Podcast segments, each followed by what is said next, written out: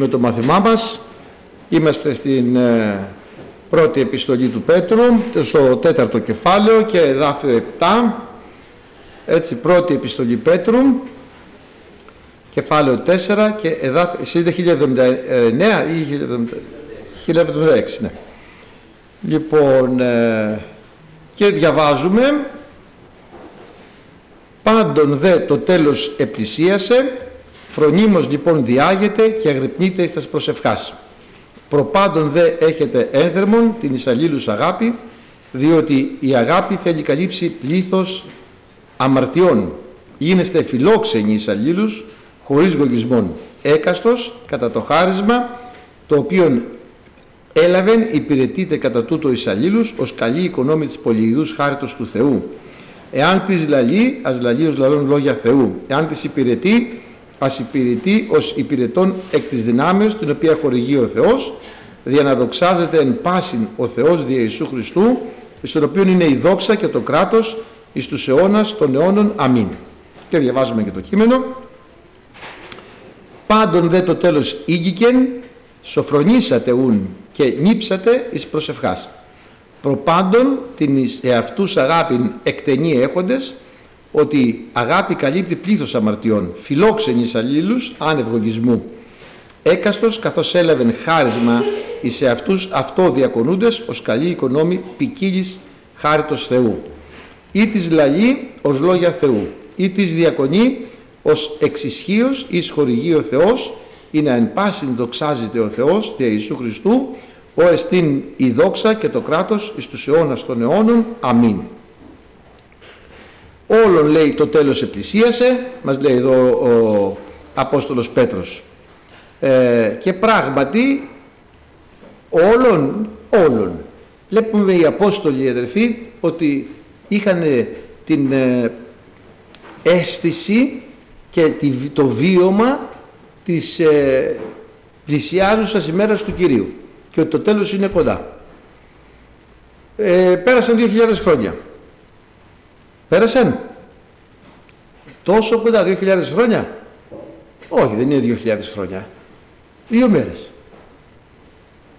Είναι, καταλάβατε, χίλια χρόνια ε, έτη ενώπιον του Κυρίου, ως ημέρα μία, ε. Άρα τι πέρασαν. Είναι πολλά τα χρόνια να οι Απόστολοι λέγανε είναι κοντά ο Κύριος και πέρασαν και... Όχι, δεν είναι τόσο που λέτε. Δύο μέρες είναι. Ε, ε βλέπουμε ότι οι Απόστολοι πάντα είχαν αυτό αδερφοί. Και να ξέρετε ένα πράγμα, η Εκκλησία που σταματάει να περιμένει το Χριστό πεθαίνει. Πεθαίνει. Εάν σταματήσει κάποια εκκλησία να περιμένει, εκείνες οι εκκλησίες που έχουν σταματήσει να περιμένουν το Χριστό τώρα, ότι έρχεται τώρα, πεθαίνει. Δεν μπορεί να ετοιμαστεί γιατί όταν έχουμε την ελπίδα αυτή με στην καρδιά μας καθαρίζουμε τους εαυτούς μας ότι ο Χριστός έρχεται. Αν δεν υπάρχει ελπίδα και πούμε ε, θα έρθει σε 100 χρόνια, σε 200 χρόνια, σε 500 χρόνια. Α, έχουμε καιρό. Ναι, αλλά αδερφέ μπορεί να φύγει σένα. Ε, ας έρθει για σένα καλύτερα.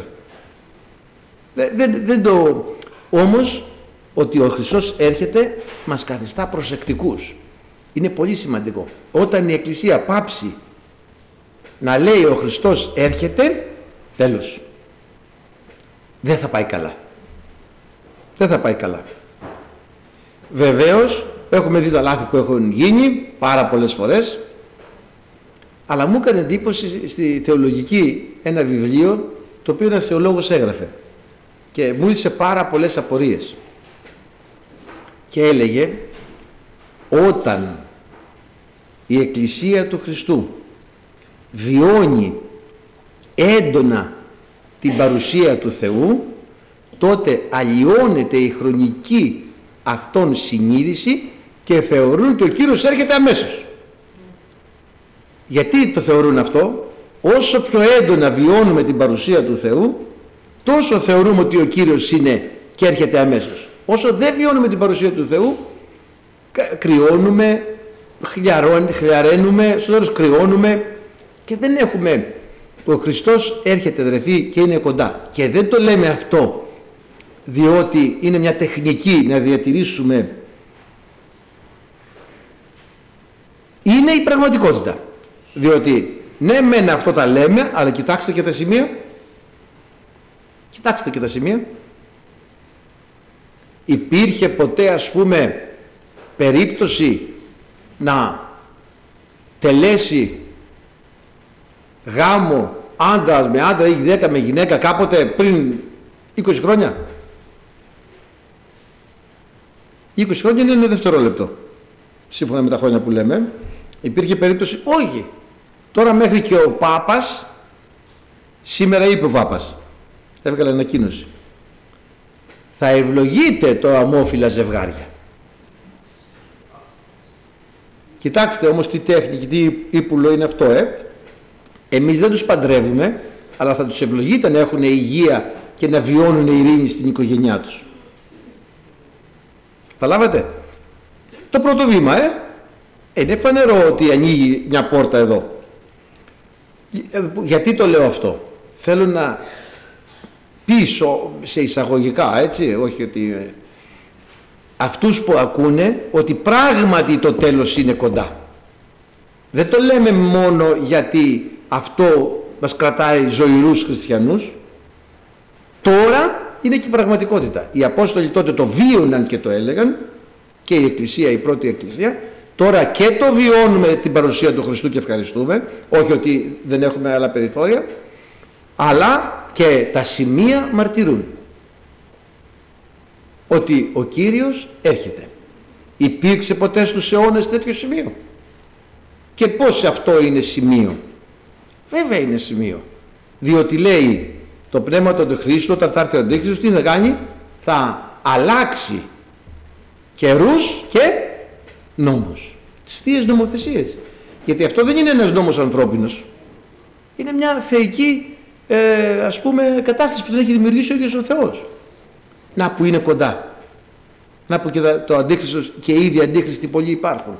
Έλεγε ο Ιωάννης. Και αδερφοί αγαπητοί πραγματικά ε, ο Κύριος είναι πλησίον. Το τέλος πλησίασε. Τι λέει τώρα εδώ; Φρονίμως. Μ' αρέσει το κείμενο καλύτερα. Σοφρονίσατε. Λέει το κείμενο, ε. Σοφρονίσατε.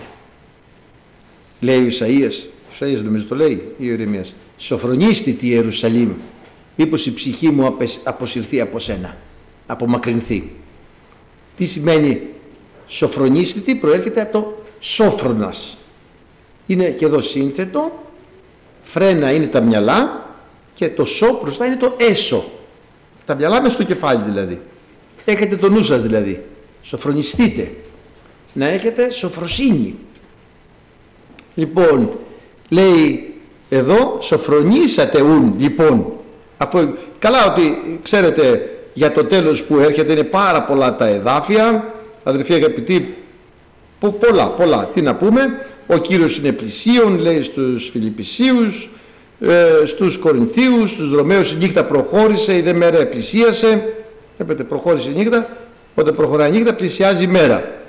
Και πολλά άλλα εδάφια. Λοιπόν, λέει τώρα, σοφρονήσατε λοιπόν και νύψατε εις προσευχάς. Νύψατε τι σημαίνει, είναι από τον ύφο, έτσι, και από τον ύφο βγαίνει το νυφάλιος. Δηλαδή το αντίθετο του νύφο ρήμα είναι το μεθείο. Το μεθείο από την μια, νύφο από την άλλη. Δηλαδή να καταλάβετε τη διαφορά, τι πάει να πει νύφο, ο τρελός είναι το μεθυσμένο και φοβήθηκε. Έτσι. Φαντάζεσαι δηλαδή ένας μεθυσμένος είναι, δεν, δεν καταλαβαίνει τίποτα, δεν έχει και ο τρελός ακόμη τον φοβάται. Ε, το αντίθετο αυτό της κατάστασης είναι το νύφο. Και από εδώ βγαίνει και το νυφάλιος που λέμε είναι νυφάλιος. Δηλαδή ειρηνικός, ήσυχος αλλά και άγρυπνος. Όχι όπως ο μεθυσμένος που δεν έχει αντανακλαστικά. Ναι μεν γίνεται ένα θηρίο αλλά δεν έχει αντανακλαστικά καθόλου. Ένας μεθυσμένος δεν έχει αντανακλαστικά. Γι' αυτό και απαγορεύεται να οδηγούν όταν έχουν πιει έχει καθορίσει και ας πούμε το κράτος ένα βαθμό είναι ο πνεύματος μικρογραμμάρια ξέρω εγώ στο αίμα πως τα μετράνε εκεί πέρα και στην αναπνοή δεν ξέρω πως τα μετράνε. Και πρέπει ο άνθρωπος να προσέχει. Αγρύπνια. Φρονίμως σοφρονήσατε και και αγρυπνείτε. Τι λέω ε, νύψατε γρηγορήσατε και αγρυπνείτε στις προσευχές. Κάτι λέγαμε με έναν αδερφό νωρίτερα. Ας σας πω αδερφοί και το είπε και ο αδερφός και, το, και εγώ το θα το έλεγα. Και εγώ το, το πιστεύω αυτό τι; Θα προτιμούσα δηλαδή να είναι γεμάτη η εκκλησία την ώρα της προσευχής και μισογεμάτη, να μην πούμε μισοάδια, μισογεμάτη την ώρα του μαθήματος και του κηρύγματος. Μακάρι να ήταν η προσευχή γεμάτη και το κήρυγμα. Και είπε ο αδερφός μια έκφραση, έχουμε γίνει υδροκέφαλοι από την πολυγνώση. Πολύ γνώση πραγματικά. Και δεν το λέμε ειρωνικά. Πραγματικά έχουμε δυνατούς κήρυκες, δυνατούς δασκάλους. Έχει προχωρήσει πολλή διδασκαλία. Ξυχνιάσαμε τα πάντα. Που λέω και έναν ποιητή ας πούμε που λέει ότι πετάξαμε στα ύψη του ουρανού πώς να ψηλώνει μάθαμε το στάχι κουρσέψαμε τα μυστικά του νου, μα της ψυχής χάσαμε τη μάχη. Δηλαδή, πολλή γνώση αποκτήσαμε, αλλά αν δεν έχεις λιγάκι αγάπη δεν έχεις τίποτα πάνω στη γη αν δεν έχεις αγάπη για τον Χριστό αν δεν έχεις και πού θα βρούμε το Χριστό; Στην προσευχή γι' αυτό λέει αγρυπνείτε στις προσευχές Μα, μαγειρεύω, ναι. Έχω δει λοιπόν, έχω φιλοξενηθεί σε σπίτι αδερφή που στην κουζίνα το μαξιλάρι στον καναπέ κάτω στο αυτό να σηκώνεται η αδερφή, αυτό έγινε στη Θεσσαλονίκη. Το έχω δει όταν ήμουν ακόμη νέος.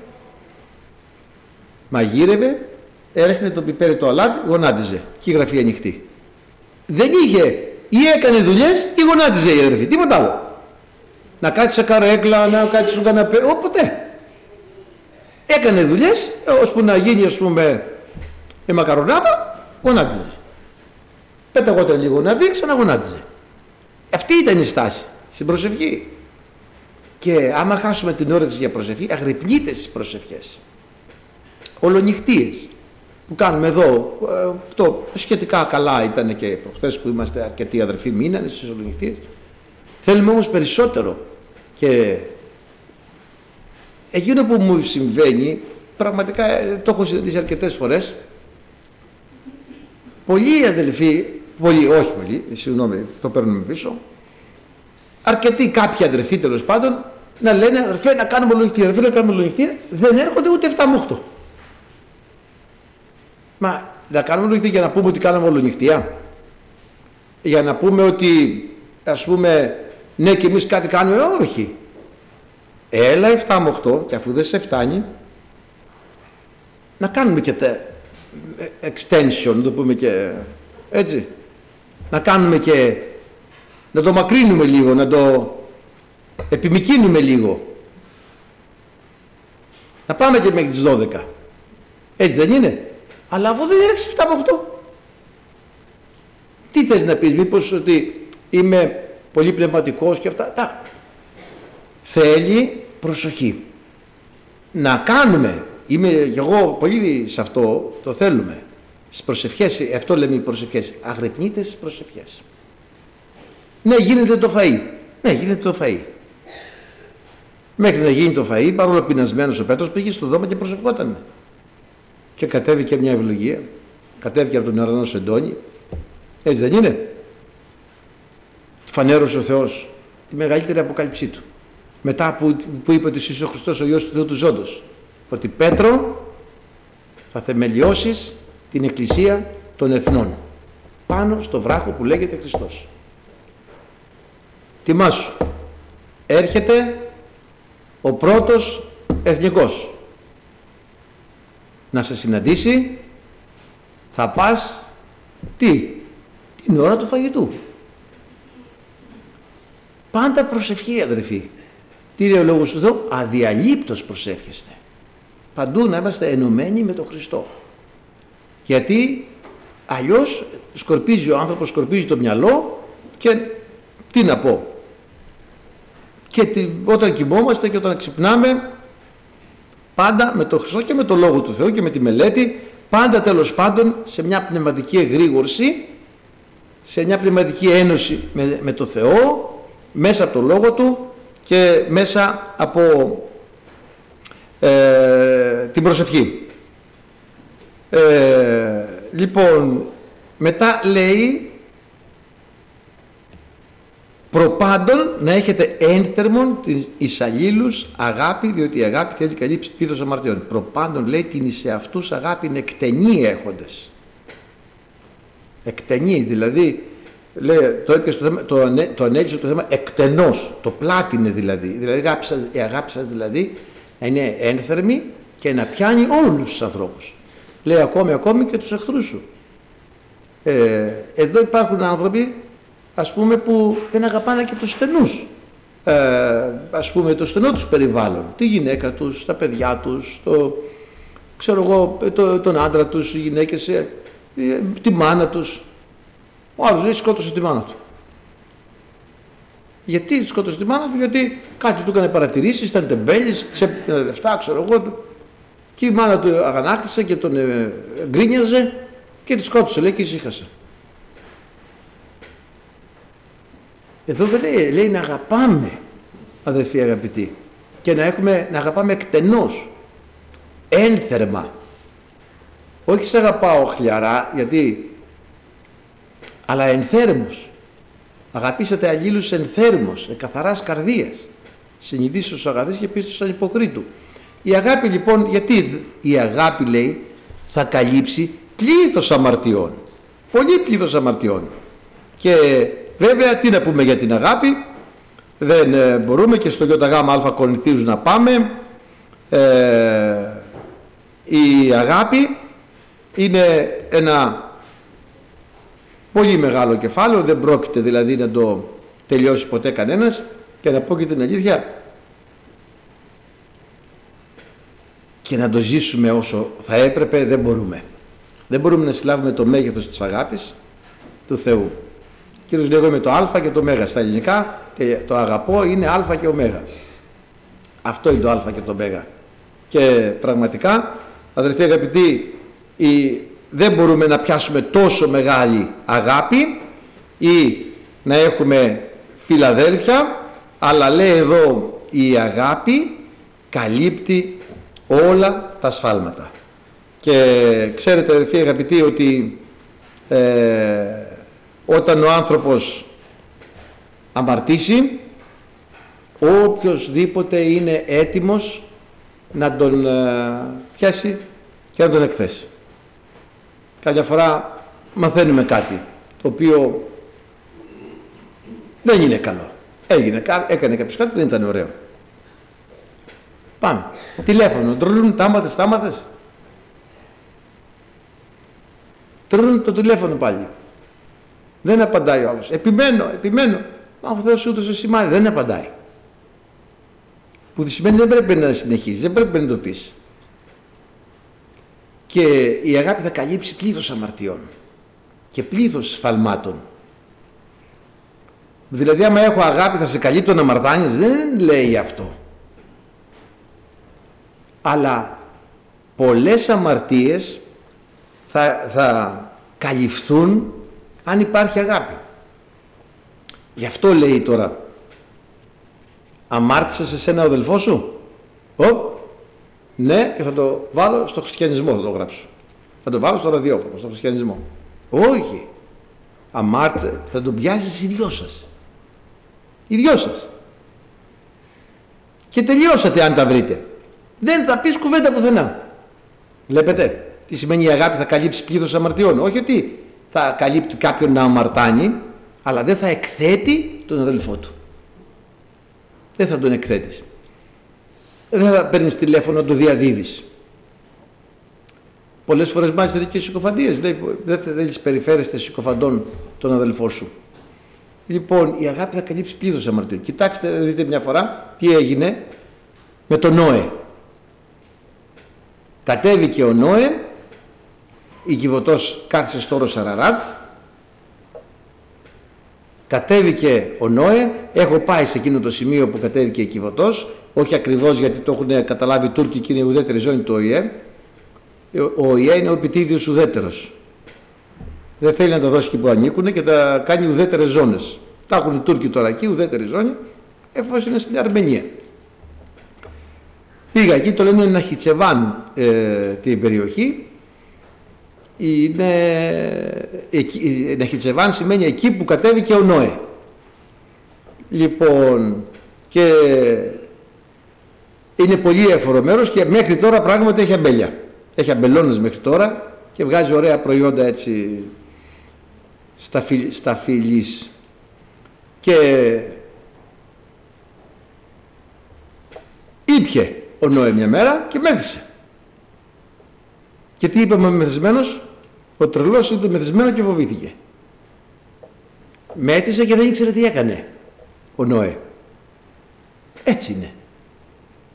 Ε, χαλαρώνει ο εγκέφαλος, δεν μπορεί ο άνθρωπος να, να ελέγξει τις πράξεις του, τον εαυτό του και κάνει οτιδήποτε και εκτίθεται. Και εκεί ο Νόε όπως ήταν σε αυτή την κατάσταση, φαίνεται κάτσε τόσους μήνες μες στην Κιβωτό, έτσι στεναχωρέθηκε, έτσι είχε περάσει δύσκολα, είχε απομακρυνθεί τόσο πολύ από την περιοχή του, τίποτα δεν ήταν ίδιο στη ζωή του. Τέλος πάντων, του άρεσε το κρασί, δεν ξέρω κι εγώ για ποιο λόγο, ο άνθρωπος ήπια λίγο παραπάνω και μέθησε. Και πολύ προσοχή, έτσι αδερφοί αγαπητοί, θα πίνουμε λίγο, όπως λέει ο Λόγος του Θεού, όχι παραπάνω. Γιατί μετά χάνουμε, μην λέει ο Λόγος του Θεού, μη μεθύσκεστε με ίνον το οποίο είναι σωτή, αλλά πληρούστε δια του Πνεύματος. Λοιπόν, ήπια, μέθησε και τι έκανε, έχασε, έβγαλε τα ρούχα του. Έμεινε ολόγυμνος. Και έμεινε ολόγυμνος και τον βλέπει το, ο γιος του μεγάλος ο, ο Μεσαίος ο Χαμ και τον πιάνουν τα γέλια και όχι μόνο αυτό φωνάζει και τα αδέρφια του ελάτε Σιμ και Ιάφεθ Σιμ Ιάφεθ που είστε; Εδώ είμαστε. Ελάτε να γελάσουμε. Να δείτε τον μπαμπά τι γέλια. Και φωνάζει και τους άλλους.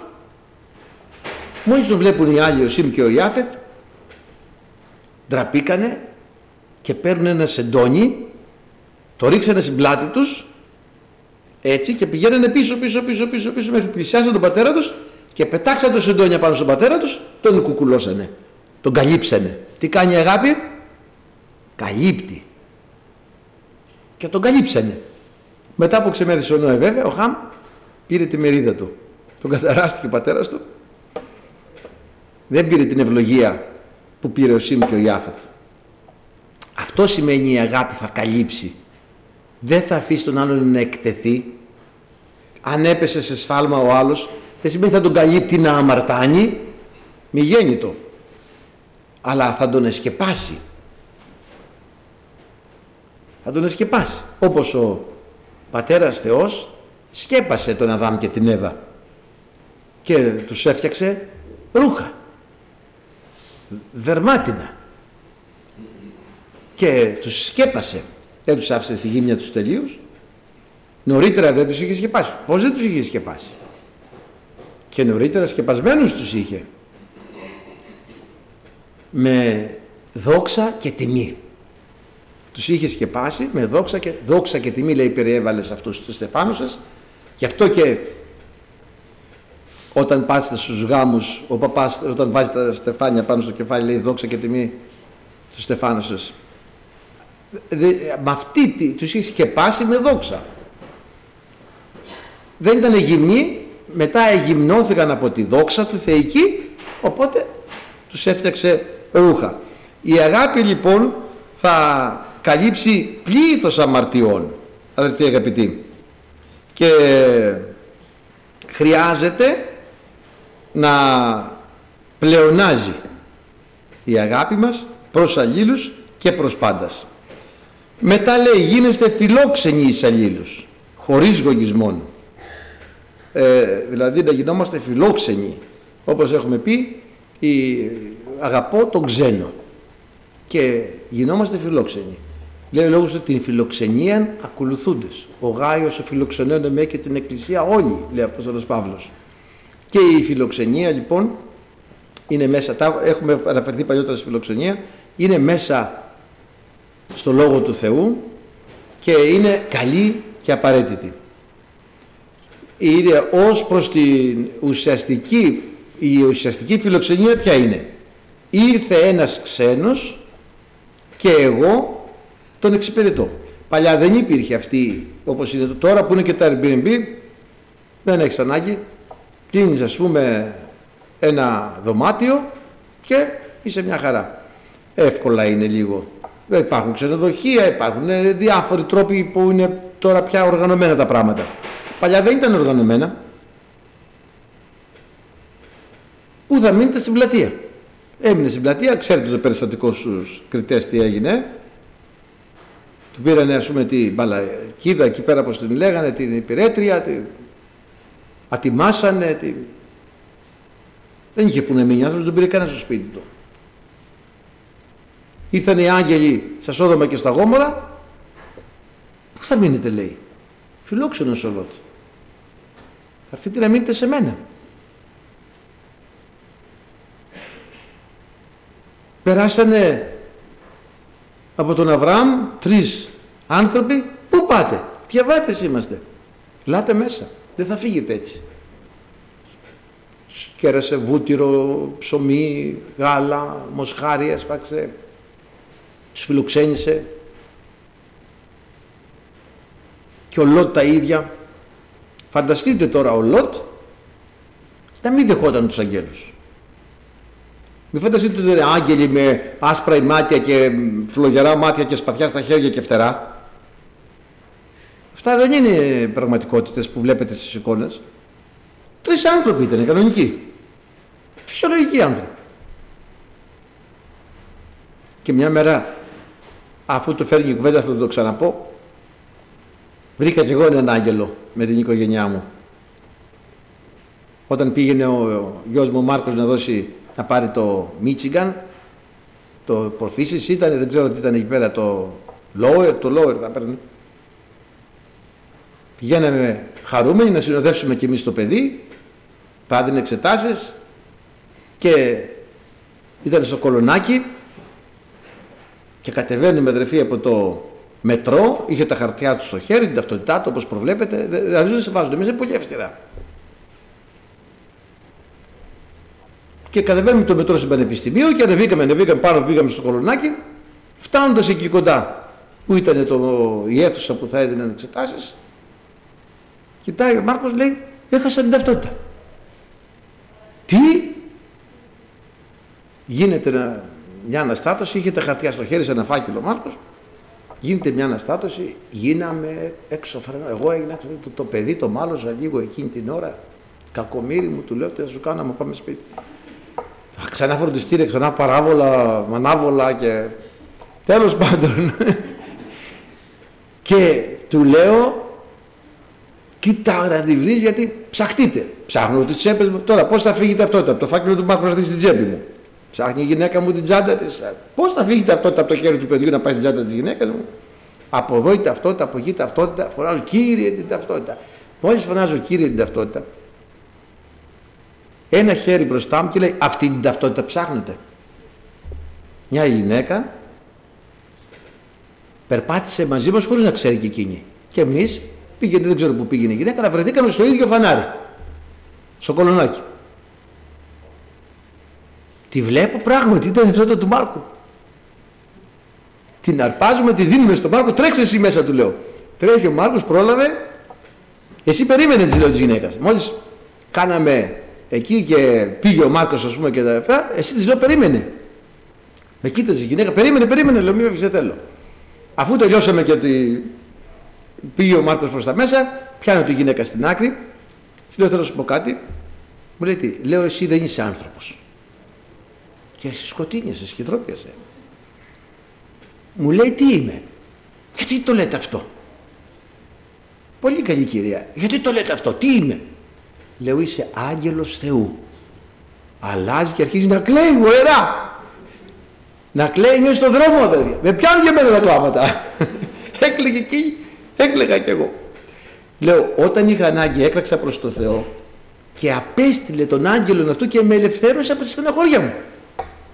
Είσαι άγγελος. Και να κλαίει η γυναίκα και να κλαίει. Και να λέει σε ευχαριστώ Θεέ μου. Σε όλη μου τη ζωή περίμενα να ακούσω αυτά τα λόγια. Δεν θέλω τίποτα άλλο στη ζωή μου. Ακούτε αδερφοί. Ευχαριστούμε τον Κύριο. Μεγαλείο. Άγγελος Θεού ήταν. Την έχασα, δεν την ξαναείδα, δεν ξέρω γιατί και εγώ δεν μπόρεσα να διατηρήσω κάποια ε, αυτή μαζί της. Λοιπόν, γιατί μερικοί χωρίς το ξέρω φιλοξένησαν αγγέλους.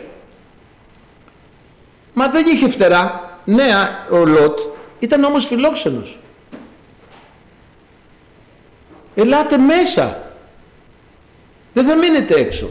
Φανταστείτε να μην ήταν φιλόξενος. Και όσο έλεγε φύγετε από εδώ. Όλη την ώρα, τι να σας μαγειρέψω, δεν έχω την απάτη, δεν είναι... Και να δείχνουν τους αγγέλους. Ποιος θα τον έβγαζε μέσα από τη φωτιά; Αν δεν φιλοξενούσε τους αγγέλους ο Λότ. Ποιος θα τον έβγαζε μέσα από τα Σοδόμα και τα Γόμορα; Ποιος θα τον γλίτωνε από τη φωτιά; Τον γλιτώσανε αυτή που φιλοξένησε.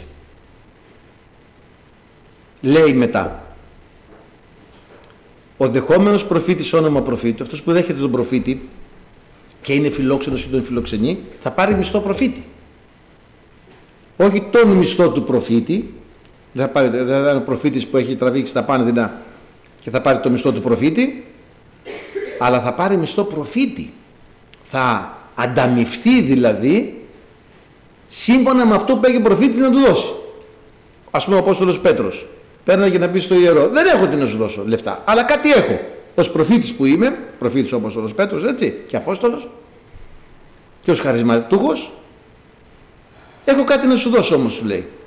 Εν το όνομα του Χριστού σήκω και περπάτη. Μια γυναίκα φιλόξενη, την εποχή του Ελισέ,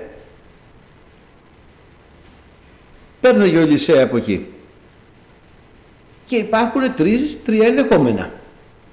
Να είμαι ένας ουδέτερος, καλός τον προφήτη, προς από εδώ, περάστε, φύγετε στο καλό. Να είμαι ένας ενάντιος, αρνητικός και ένας θετικός απέναντι στον προφήτη. Η γυναίκα όμως, μια γυναίκα ήταν πολύ φιλόξενη. Και λέει στον άντρα της, σε παρακαλώ πάρα πολύ, φτιάξε ένα πατάρι. Μην φανταστείτε τα, τα σπίτια της εποχής εκείνης τι ήταν. Ένας ενιαίος χώρος. Ήταν και γυμόταν, στρώνε ματσάδα και αυτά. Κάπως έτσι ζούσαν οι άνθρωποι. Τέλος πάντων δεν ξέρω πού να και πλούσιο. Φτιάξε λέει, ένα πατάρι, ένα υπερό το λέγανε, πατάρι δηλαδή, ώστε όταν ο άνθρωπος του Θεού περνάει από εδώ, να μην πηγαίνει αλλού να μείνει, να έρχεται σε εμάς. Ο άλλος μπορεί να έλεγε «Ε, εγώ δεν μπορώ όλη την ώρα να φιλοξενώ, ας πάει και πουθενά αλλού. Ο άλλος μπορεί να έλεγε αυτό. Ο καθένας μας, εκείνη η γυναίκα όμως ήταν φιλόξενη και είπε όχι, σε μένα θα έρθείτε. Να σας πω αδέρφια, το έχω βιώσει αυτό. Έχω βρεθεί σε κάποιες εκκλησίες και μόλις τελείωσε η κοινωνία ένας αδερφός μου λέει: Θα έρθεις στο σπίτι, λέω πολύ ευχαρίστως. Έρχεται μετά ένας άλλος, ή θα έρθεις στο σπίτι. Και μετά τσακωθήκανε για όλη τη βδομάδα τσακωμένοι, γιατί πρόλαβε άλλος να με πάρει.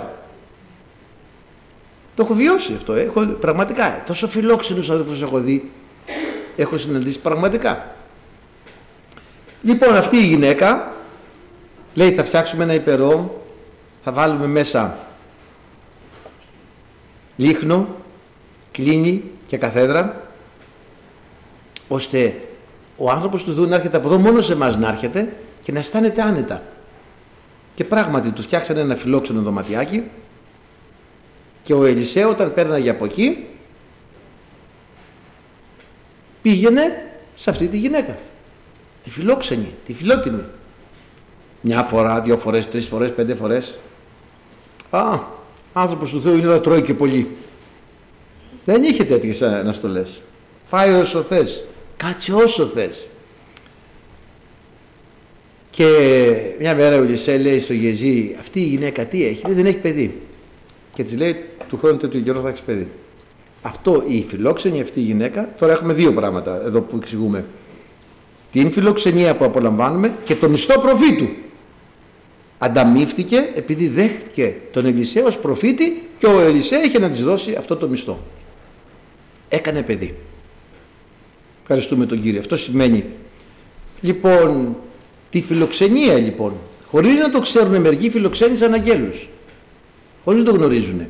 Και ο Θεός να κάνει χάρη να είμαστε φιλόξενοι αδερφοί. Τώρα υπάρχει ο κίνδυνος και συμβαίνει καθημερινά. Καθημερινά. Τέλος πάντων, ορισμένες λέξεις είναι λίγο αδόκιμες που λένε. Τακτικά και αρκετά συχνά μπορεί να συμβαίνει. Η κατάχρηση της φιλοξενίας. Να κάνω κατάχρηση της φιλοξενίας σου.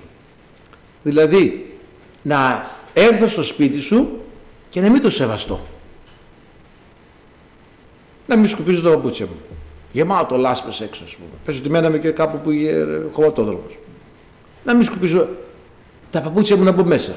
Ή να μην τα βγάλω, αν είναι γεμάτα λάσπες, να τα βγάλω στην άκρη, πάρω να βγάλει παντόφλες από το αυτό. Ή να έρθω και να μην φεύγω. Θα αναγκαστεί ο άλλος να ρίξει αλάτι, να πάρει τη σκούπα, να τον πάρουν τηλέφωνο και να μην καταλαβαίνω, δεν παίρνει το μήνυμα.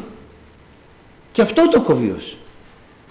Όταν ήμουν νέος σε έναν αδερφό πήγαινα, όλη μέρα εκεί την έβγαζα. Βαργά, στο τέλος ο αδερφός ξέρετε τι έκανε; Μόλις πέρναγε λίγη ώρα και έβλεπε ότι δεν φεύγω, πήγαινε στην κρεμάστρα, έπαιρνε τον μπουφάν μου και έκανε μου έκανε έτσι. Ε, και εγώ αναγκαστικά και μου το διηγηθήκαν αυτό στην Νορβηγία μια φορά. Ένας αδελφός ήταν πολύ φιλόξενος, αλλά και πολύ, πολύ ε, άγιος αδελφός ήταν αυτός και καταλάβαινε πολλά και πολύ σοφός. Και όταν πήγαιναν εκεί στο σπίτι δεν ήθελαν να φύγουν του αδελφού Και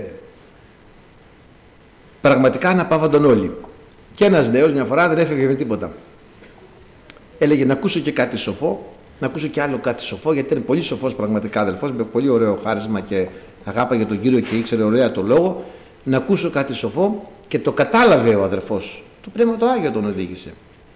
Και γυρνάει προς τον αδερφό που δεν έφευγε και του λέει θες να σου πω κάτι; Σοφό; Λέει ναι του λέει σοφό είναι να φεύγεις πριν σε πετάξουν με τις κλωτσές και το πιασε το μήνυμα έτσι του έκανε και λίγο χιούμο και πράγματι τι γίνεται τώρα; Μπορεί να υπάρξει κατάχρηση της φιλοξενίας. Δεν μπορείς να εκμεταλλεύεσαι τον άλλον.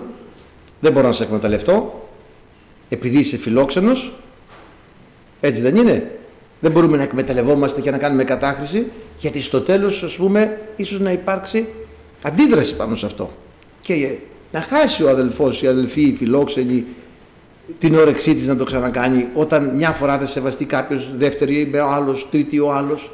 Έτσι λοιπόν τα πάντα πρέπει να γίνονται σοφά και φρόνημα και με σοφροσύνη όπως διαβάσαμε σοφρονούντες.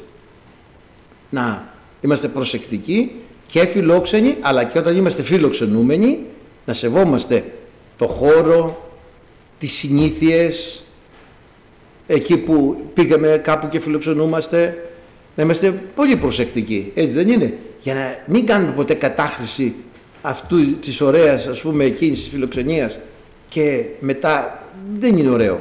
Και ο άλλος δυσαρεστείται και μπορεί και ο άλλος να κλείσει το σπίτι του και όλα αυτά. Λοιπόν να γίνεται φιλοξενία η ουσιαστική φιλοξενία λοιπόν είναι να φιλοξενήσω κάποιον ο οποίος δεν έχει που να μείνει.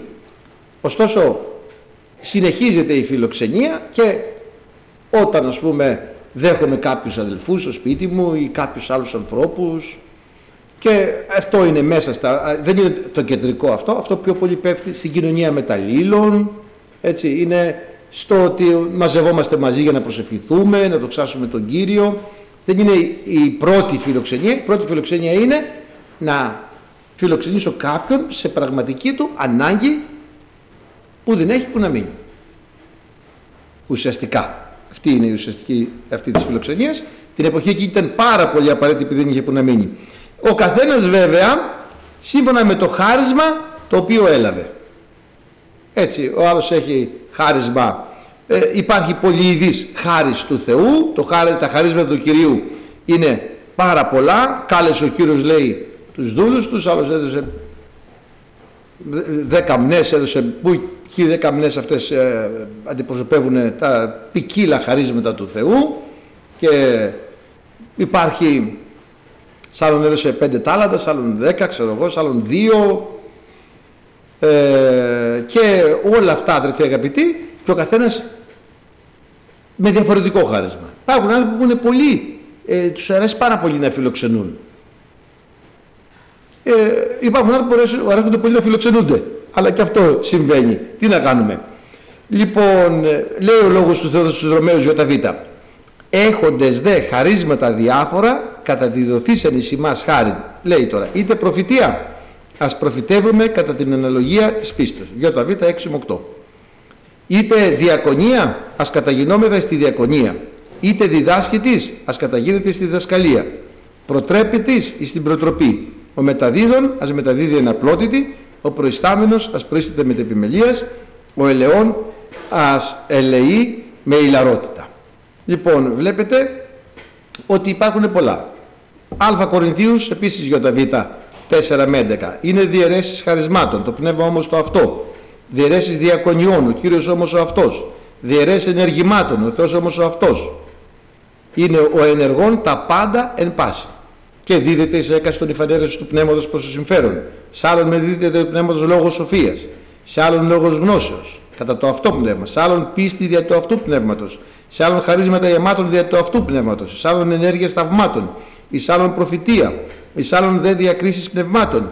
Εις άλλον δε είδη γλωσσών. Εις άλλον δε ερμηνεία γλωσσών πάντα τα αυτά ενεργεί το ένα και το αυτό πνεύμα καθώς θέλει βλέπετε τώρα θεοί αγαπητοί ο πατέρας του Ιωσήφ ο Ιακώβ του είχε κάνει ποικιλόχρο χιτώνα πολλά χαρίσματα πολλά πράγματα και μπορεί να έχει η Εκκλησία του Χριστού ό,τι έχει ο καθένας πρέπει να διακονεί και να βοηθάει την Εκκλησία δεν μπορώ να έχω χάρασμα προφητείας και να μην προφητεύω δεν μπορώ να το έχω δεν γίνεται. Δεν μπορώ να έχω χάρισμα διδασκαλίας και να πω σήμερα ο Θεός δεν μου δώσει τίποτα. Θα καθίσω εκεί να πιούμε ένα καφέ και να φύγουμε. Τι πάει να πει; Δεν σου δώσε. Μα αν δεν δώσει ο Θεός, ποιος σου πει ότι δεν δίνει ο Θεός; Εννοείται αν δεν δώσει, αλλά ποιος σου πει ότι δεν δίνει; Για να μην δώσει ο Θεός, πάει να πει κάτι άλλο συμβαίνει. Αυτό δεν είναι ότι δεν δίνει ο Θεός. Έτσι δεν είναι αδερφοί. Λοιπόν, δεν μπορώ να έχω να είμαι κήρυκας και να μην κηρύξω όταν μου ζητηθεί πρέπει να είμαι έτοιμος πρέπει να έχω χάρισμα σε κάτι ούτε και πάλι αν δεν έχω χάρισμα να κάνω τον κήρυκα και να χασμουριούνται όλοι μετά και να πω ότι ρίξατε μέσα στην αίθουσα κανένα σπρέι ε, υπνοτικό όχι, το σπρέι το έριξες εσύ που δεν έχεις κάρμα και αποκοιμήθηκε ο κόσμος. Έτσι δεν είναι. Ε, ή δεν μπορώ να ξεκινήσω να προφητεύω. Αν μπορεί να μου λέει, ναι εντάξει, οπωσδήποτε σε όλους μιλάει λίγο ο Θεός κάτι, αλλά όταν είναι ένα χάρισμα προφητείες, θα πρέπει να προφητέψω. Δεν μπορώ να μην προφητέψω. Μα δεν καταλαβαίνετε τι λέμε τώρα. Δεν έχει καλά χωρίς να πει ο Κύριος και εγώ να πω για να πω, για να πω. Αλλά όταν είμαι ενωμένος με το Θεό, Πάντα θα έχω παρηγορητικό λόγο, πάντα θα έχω αποτρεπτικό λόγο, πάντα θα μου δώσει μια φανέρωση ο Κύριος, ένα ενύπνιο, ανάλογα ο καθένας με το τι έχει. Τα άλλα τα χαρίσματα δεν τα αναφέρω γιατί δεν τα έχουμε. Δεν έχουμε ας πούμε χάρισμα γεμάτο να πω ότι ήδη γλωσσόν όμως έχω ακούσει και ερμηνεία. Έχουμε ακούσει. Αυτό του είδους τα χαρίσματα υπάρχουν. Πρέπει να λειτουργούν αδέρφια για την οικοδομή της Εκκλησίας. Γι' αυτό λέει εδώ η πολυειδής χάρις του Θεού έκαστος κατά το χάρισμα το οποίο είναι ως οικονόμη τι σημαίνει οικονόμος; Αυτός που κάνει τη κουμάντο στον οίκο έτσι στο, είναι οικονόμος.